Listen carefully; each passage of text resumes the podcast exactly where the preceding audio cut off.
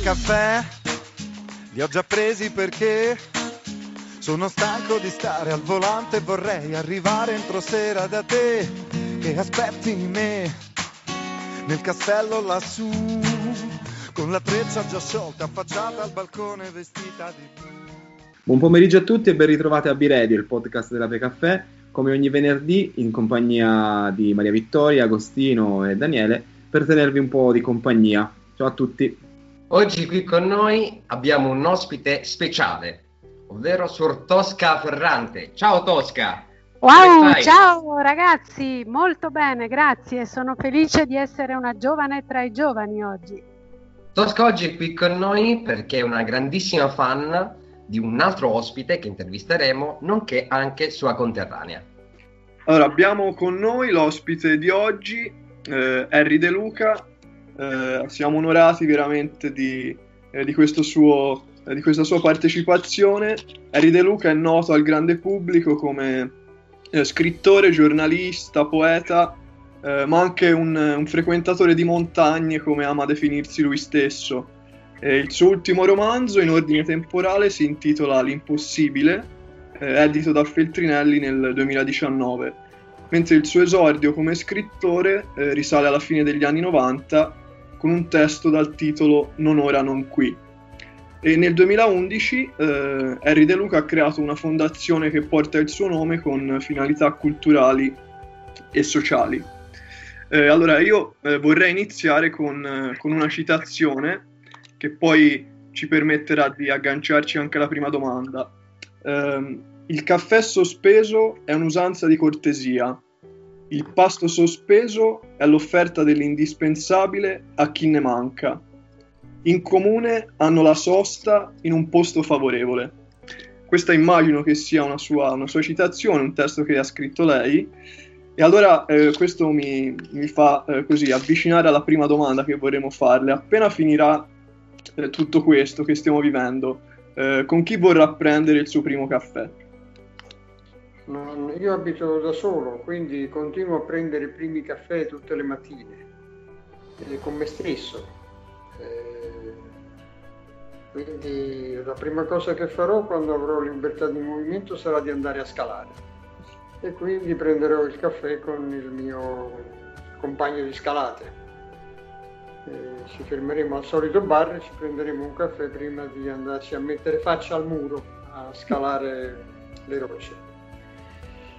Il, um, quel testo per la frase che diceva prima riguarda appunto questa iniziativa del pasto sospeso che è stata organizzata da un piccolo mm, centro che si chiama Casetta Rossa nel quartiere di Carpatella a Roma e dove eh, hanno, eh, attraverso il fatto che delle persone versano del, del, del contributo, eh, con 5 euro si può offrire un pasto a una persona che non ce l'ha, che ne è privo, eh, italiano o straniero, non senza distinzioni.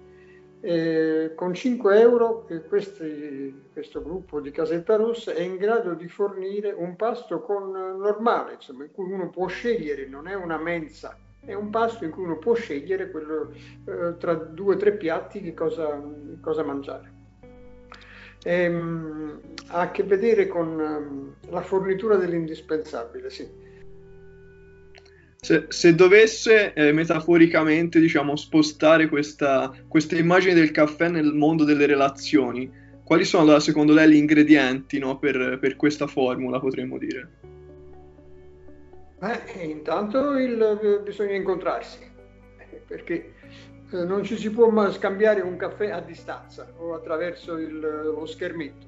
Bisogna incontrarsi, trovarsi da qualche parte.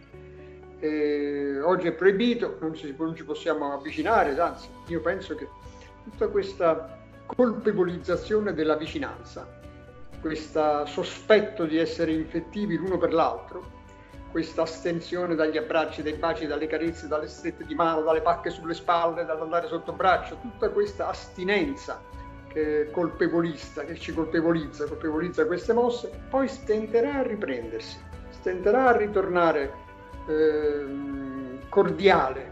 Ci sarà sempre questo freno a mano tirato del sospetto di potersi di potersi contagiare, perché è così, questo, questo, contagio è, non, non, finisce qui, non finisce né con la fase 2 né con la fase 3 né con la fase 4. Noi avremo a che fare con questa eh, presenza eh, dentro le nostre vite. E tutte queste manifestazioni di vicinanza, di affetto, di simpatia umana che alle quali eravamo abituati diventeranno sospette, diventeranno vietate. E questo non va bene, questo non va bene. Io credo che dobbiamo correre il rischio di eh, contagiarci, però dobbiamo rimanere un po' più vicini, dobbiamo restare vicini. E comunque il caffè va preso da vicino. Io le volevo chiedere mh, una, un suo pensiero ehm, su questo tempo che ci accomuna un po' tutti quanti e chi ci sta ascoltando, ovvero questo periodo di quarantena. Eh, se ci può dire intanto come lei lo ha vissuto e se poi ha anche dei consigli da dare a chi ci ascolta per questa fase che si sta avvicinando.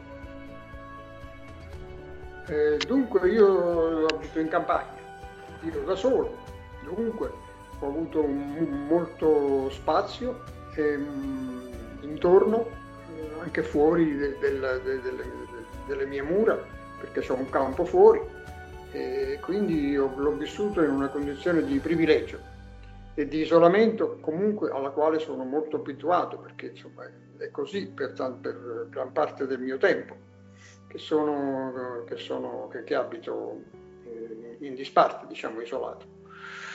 Quindi per me è stato abbastanza facile.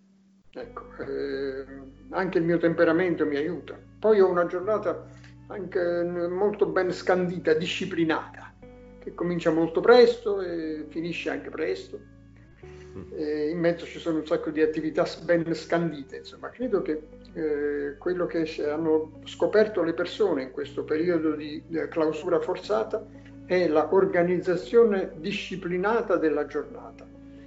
Eh, per quanto è possibile, insomma, specialmente per quelli che poi si trovano ad avere dei bambini che, piccoli che, che, sono, che, sono, molto assorbenti, molto impegnativi e che, non sono stati abituati a avere delle discipline insomma, in, queste, in questo sistema moderno educativo. Ma insomma sì, il, l'esperienza è quella di eh, scandire bene il tempo e alla fine della giornata mi sembra che non sono riuscito a fare tutto quello che volevo fare. No, io non ho consigli e io sono uno sconsigliato. non sono buono a dare consigli. Non posso essere di, di esempio né di guida perché mi sono perso un sacco di volte. Come crede lei che um, questa situazione potrà o sta già cambiando la società, non solo nostra ma nel mondo.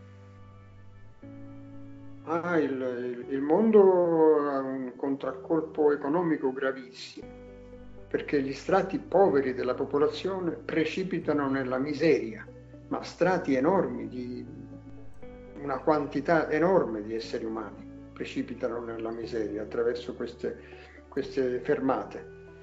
Eh, da noi, insomma, che siamo un paese relativamente agiato, eh, una, c'è un aumento inevitabile di disoccupati e di esercizi che chiudono. D'altra parte, se uno impone a un ristorante, che sono una delle nostre eh, specialità insomma, turistiche, se uno impone a un ristorante di lavorare con la metà del, dell'incasso e della metà dei posti, beh, quel ristorante che, se, che magari se la barca menava prima non ce la fa, non può aprire, insomma, si deve, deve, si deve rassegnare, deve rinunciare. E dunque avremo un fortissimo contraccolpo economico eh, nelle vite delle persone. Ancora più forte sarà urgente, urgente sarà la solidarietà. Bene, allora noi la ringraziamo tanto per il tempo che ci ha dedicato e speriamo di, di risentirci e di rivederci presto, magari non, non solo via, via, Skype. Ecco. Eh, grazie. Sì, sì. Un caffè. Un caffè, un caffè insieme. Dopo questa bellissima intervista andiamo avanti con la nostra rubrica Coronavirus. Mandi la sigla Dai, e poi se fai. Che bella sigla che abbiamo ascoltato. Dai, dai, dai, che adesso in mezzo siamo finiti. E per la rubrica Coronavirus, oggi parliamo di eh, un nostro collega, oserei dire, non in quanto giornalista, ma in quanto di vestiario, perché non oso immaginare Daniele sotto quella camicia come, come vestito, oppure Agostino.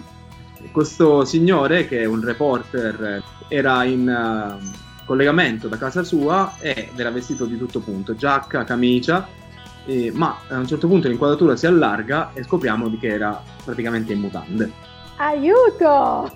Ah, io reduce ora da una laurea online su Teams posso confermare che sia i laureati che gli invitati erano più o meno come questo reporter, quindi mal comune mezzo gaudio, mi verrebbe da dire.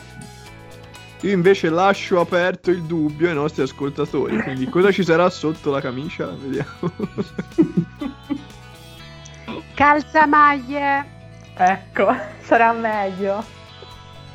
Quindi con il dubbio sulla calzamaglia o meno di Daniele, prima di salutarvi vi ricordiamo che potete trovarci sui social, su Instagram e su Facebook con il nome di Ape Caffè. Vi ringraziamo per averci ascoltato, un saluto da Mavi, Daniele, Mario, Tortosca. Agostino. ciao ciao ciao.